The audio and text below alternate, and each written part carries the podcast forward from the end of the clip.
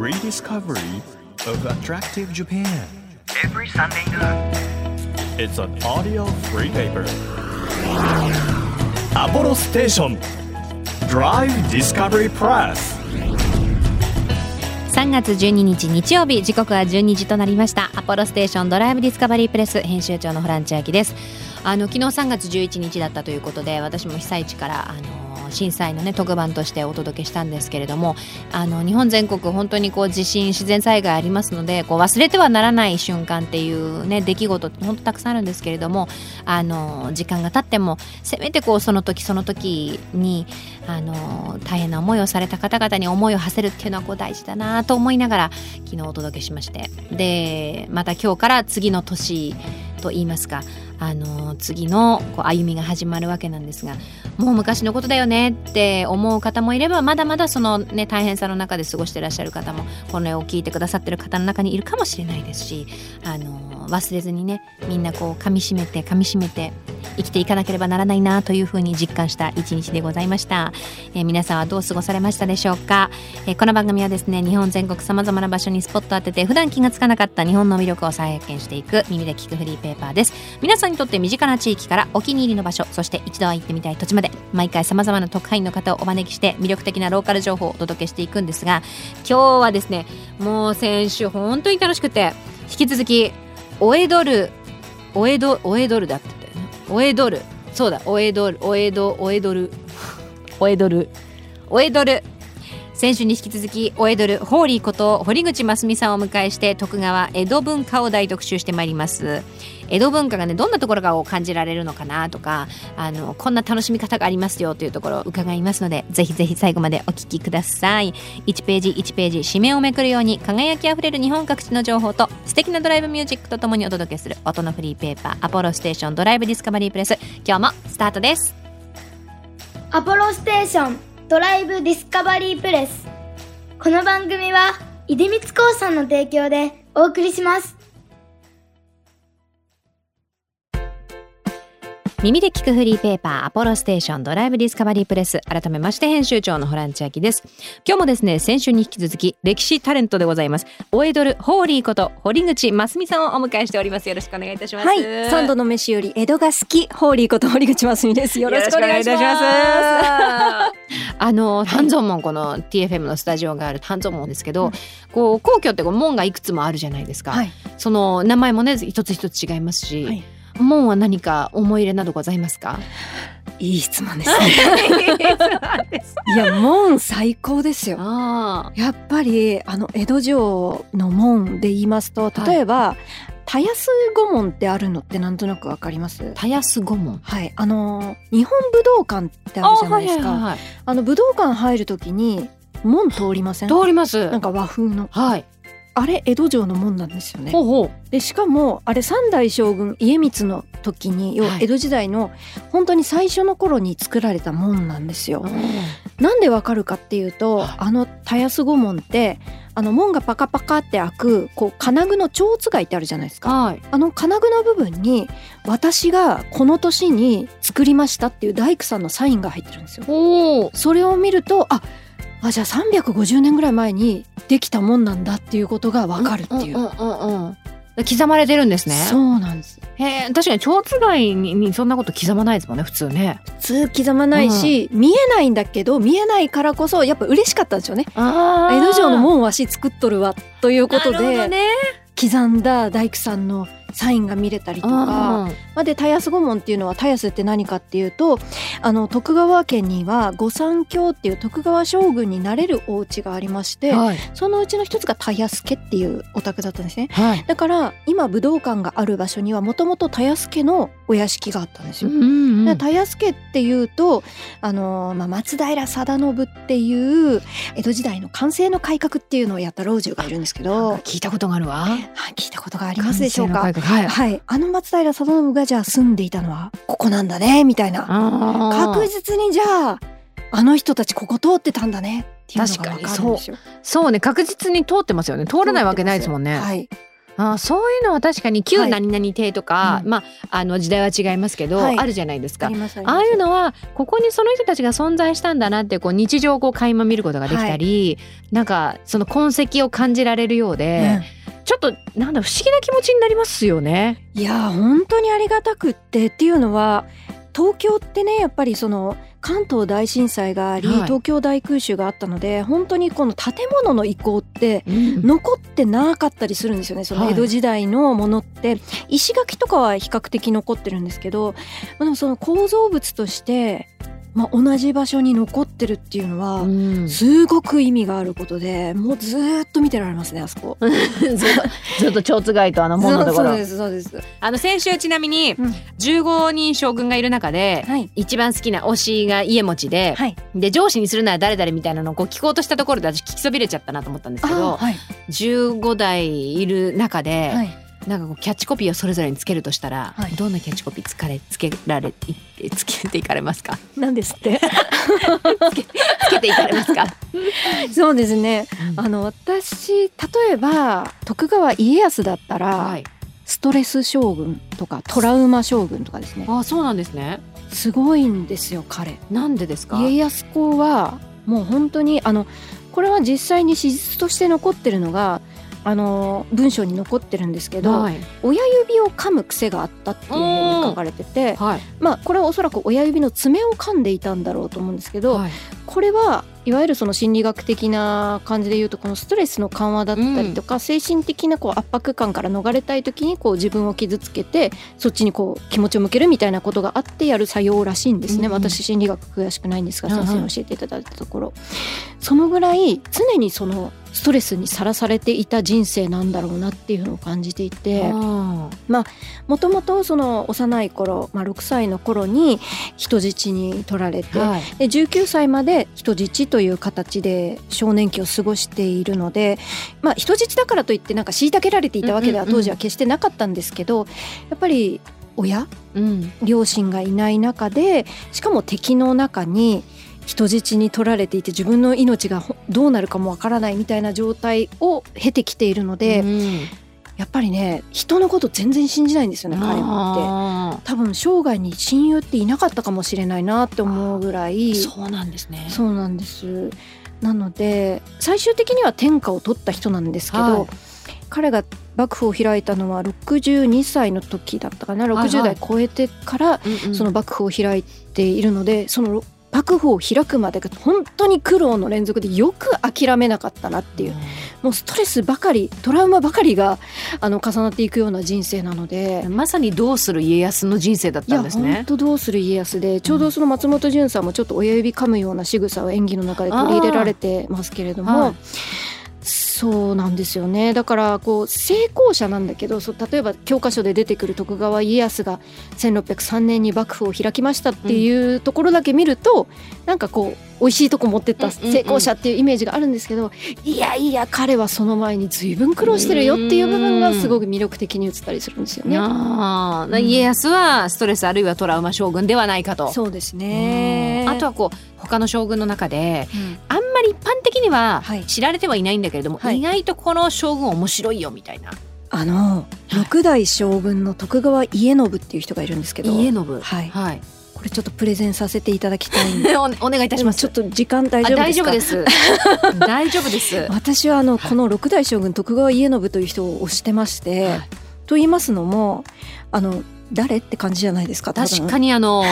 どちら様ですかという形になりますね。私的にははい。あの五代将軍の綱吉っていうのが生類憐れみの例で有名なはい。犬久保綱吉なんですけどその後綱吉にとっては甥っ子がこの六代将軍家信なんですけど、はい。彼はねすごくその人事感覚に優れていた人なんですよ。うん人を抜擢する能力があって例えばそれは新井白石という先生がいらっしゃったんですけど、はいはいこの新井白石って当時全く無名の人だったんですねでも将軍の先生になるような人だからまあ有名な何々先生これだけの実績があってみたいな人がなる中で、彼は能力を見てあこの先生は本当に誠実で素晴らしい先生だからっていうことでその先生自公という立場で新井白石という人を取り上げまた真鍋昭房という、まあ、側近がいたんですけど、はい。この人は元農薬者の卵っていう芸能人だったんです芸能人だからすごくこう立ち居振る舞いとかが華やかだし、はい。あと人と人の間を取り持つのが上手な人だったんですよ。なあのであ自分の側近、まあ、趣味が能だったっていうのもあるんですけどとして働いてもらうにはこういう人がいいなっていうことでそういう芸能の方をそばに置いたりとかあと、まあ、荻原重秀っていう経済官僚がいたんですけれども彼はちょっとあのすごくこう先進的すぎる考え方の持ち主で、うんうん。例えばお金ってあるじゃないですか。お金って今1,000円っていう価値を国が保証してるからあれは1,000円なのであって、紙ですよね。そうですね基本的には。国が認めてなければ、はい。そういった考え方を江戸時代にもすでにしてた人なんですよ。要要は昔は金1両って言ったら1両分の金が入ってるのが1両だったんですけど、い。やそれは幕府が認めればこれは土くれだっていいんだっていうような考え方の人でちょっと早すぎてあの考え方が。がそれこそ新井白石とかは何言ってるか分かんないから絶対やめた方がいいですあんなやつ使うのみたいなことを言うんですけど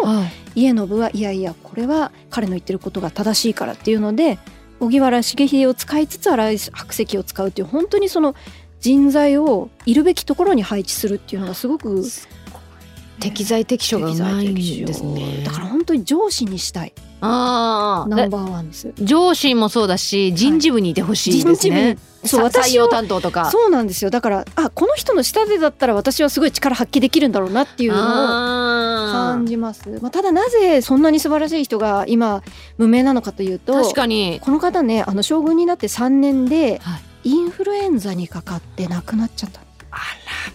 当時ねやっぱりそういったお薬もなかったので不治の病だったんですよね。そうかそうか感染症ね、はい。今だったらどうにかなるけども高熱が続いて、はい。彼が生きてれば八代将軍吉宗っていうのは、まあ、それこそあの分家の御三家というところから入ってきてるんですけど、彼の要は八代将軍吉宗暴れん坊将軍の出る幕もなかったんじゃないかなって思うぐらい本当にすごい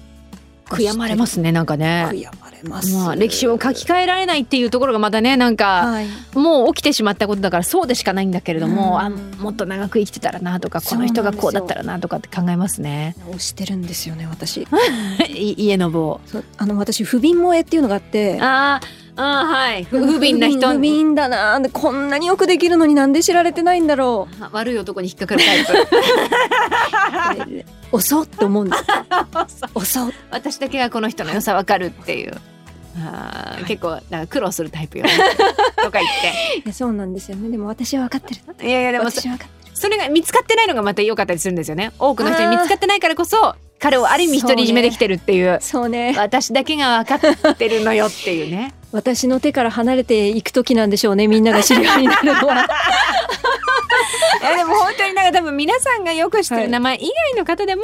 こう面白い方がいるよっていうことを知ることができましたけれどもさらに深く知りたいという方は、はい。3月17日に発売されます、堀口さんの新刊でございます。徳川家松平家の51人。家康が築いた最強一族の攻防ですね。皆さんぜひこれ読んでいただきたいなということになりますよね。ぜひぜひ、はい。PHP 新書からね発売させていただきますので、はい。もうえそんな人いたの？っていう人がうん。わんさか出てきます、はい。うん、51人どころか、うん、数えたら97人いました。衝撃でしたよ先週本当に。51人ぐらいって言った後何人のやつかってやったら97人って言って多すぎるだろっていう。でもそれだけ本当魅力的なねこの人が出てきたらこの人なしには語れないみたいな人がいっぱいいるわけじゃないですかきっと。そうなんです。よあの日本全国にそれこそ、あの徳川松平のお殿様方はいらっしゃるので、はい。なんか自分の地元にこんな方がいらっしゃったんだみたいなのを発見していただけるかもしれないなと思って。いいですね。皆さんぜひねあの江戸時代は江戸だけのものではありませんので、そうなんです。ぜひあの5日後に発売になりますこの本読んでいただいてあのより深く江戸について興味を持っていただければなというふうに思います、そしてこの新刊だけでは足りないという方皆さんもすでにですねこれが出るまでにも予習することができます。発売中です。江戸はすごいということで江戸入門の決定版最先端都市江戸の驚くべき文化風俗などがよくわかる一冊。江戸はすごいもお書きになってると。はい。さようでございます。こちらはどんなあの本になっていらっしゃるんでしょうか？あの徳川家松平家の51人は割と人物にフォーカスしてるんですけど、うん。こちらの、えー江戸はすごいの方は割と文化、あのこんな素晴らしい文化があるよっていうのをなんか時代劇とか見ててこれこれどうなんだろうみたいなのがよりよくわかるようになる本だと思います。そうなんですね。でこの人物と人物の間の余白を埋める文化というこう江戸のですね空間を知るためにはこの江戸はすごい。そして人物を知るためには新刊徳川家松平家の51人家康が築いた最強一族の攻防ぜひ両方合わせてご覧いただきたいと思います。いや本当に堀口さんも楽しすぎました。楽しかったです。ありがとうございました。いやこちらこそ本当にね、うんあの江戸のことだけじゃなく、はいいろんなね楽しいお話を伺いまして、もう充実した2週間でございました。あ嬉しいな。14代将軍は。家持ちあ3すごい素晴らしい。イエーイ来た甲斐があった。家持ちと家信覚えましたありがとうございます。ありがとうございます忘れないようにあのどうする家康を見始めようと思いまあす そうですね。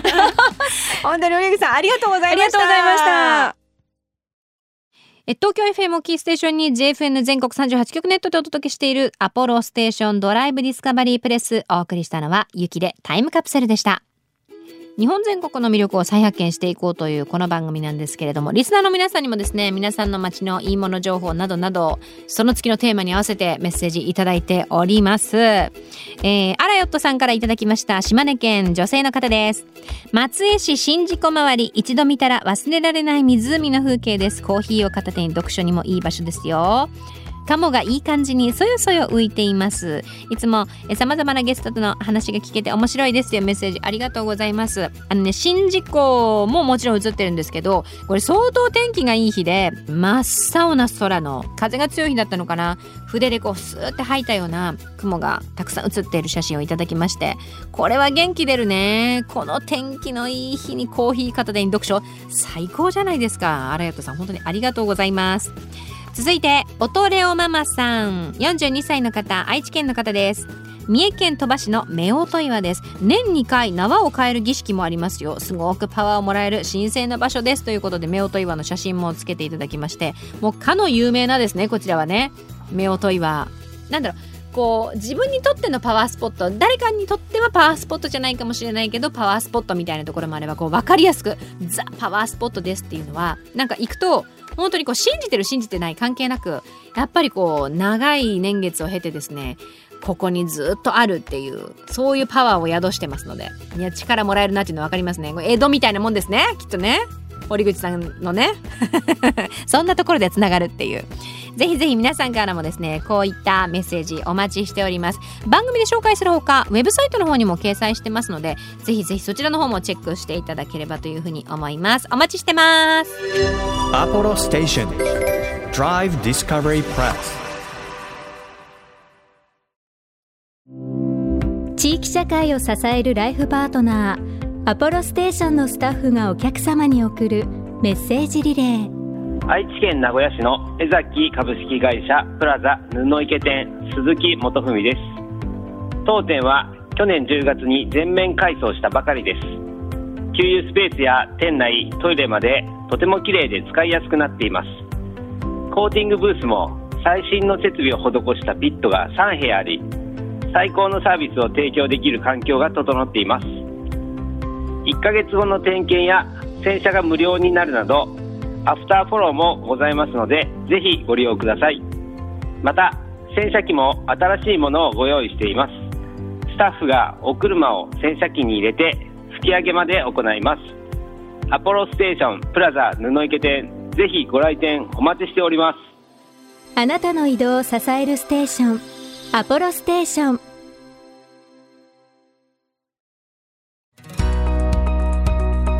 東京 FM からホラン千秋がお届けしてきました。アポロステーションドライブディスカバリープレス。今日はオエドルホーリーこと堀口真澄さんをお迎えしました。あの門をねこう蝶番にそれを作った人の名前が彫られているとかあのいうお話があったじゃないですか。で門ってこうくぐるあるいはただこうデーンとしてるのを眺めるみたいな風に思ってましたけど意外と細かいところを見るとそういうななんていうの？ちょっとした歴史というかあのその時作った人の思いみたいなものもね感じられるのであ面白いなと思いましたしなんといっても家信ですよ徳川。もう家信さんのような上司でもみんながあってほしいね。だって自分の良さをこうちゃんと見極めてあなたはここが一番輝けますよ。ここで一番役立てますよっていうところを言ってくれるんでしょ。最高じゃんもうみんなそういう人であってほしいよ。いや別にあの私の上司がそういう人じゃないって言ってるわけじゃないですよ。一般論としてね。一般論としてもそういう人がいっぱいいたらいいなっていう。あのどうしてもこう何て言うんでしょう。構想とか。何家と何家が対立してとかだけじゃなくてこう一人のこう性格とか特徴をこう深掘るのも面白そうだななんていうふうに思った2週間でした。堀口さんありがとうございました。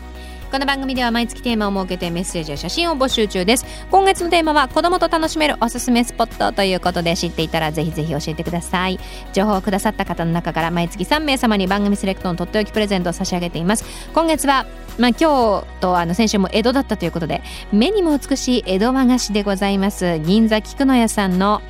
え吹き寄せ江戸の粋5代目。バターを使わないえー、和風クッキーなどなど一つ一つ丁寧にあの360度どこから見ても美しく配置されるように手作業でこう瓶詰めされているあの和菓子なんですよ。で本当にねカラフルであのー、なん和三本のこう干菓子が入ったりコンペイトンが入ってたりクッキーが入ってたりとってもこう包みも江戸を感じるようなあの風情あるものになってますので気になるという方はメッセージを添えて番組ホームページからご応募くださいまた月替わりの番組ステッカーもプレゼント中です今月はですねデザインユニットコニコとしても活動されているイラストレーターの高橋由紀さんのデザインです。こちらもメッセージとともにご応募お待ちしています。日本全国さまざまな場所にスポットを当てて日本の魅力を再発見していく耳で聞くフリーペーパーアポロステーションドライブディスカバリープレス。お相手は編集長のホラン千秋でした。また来週!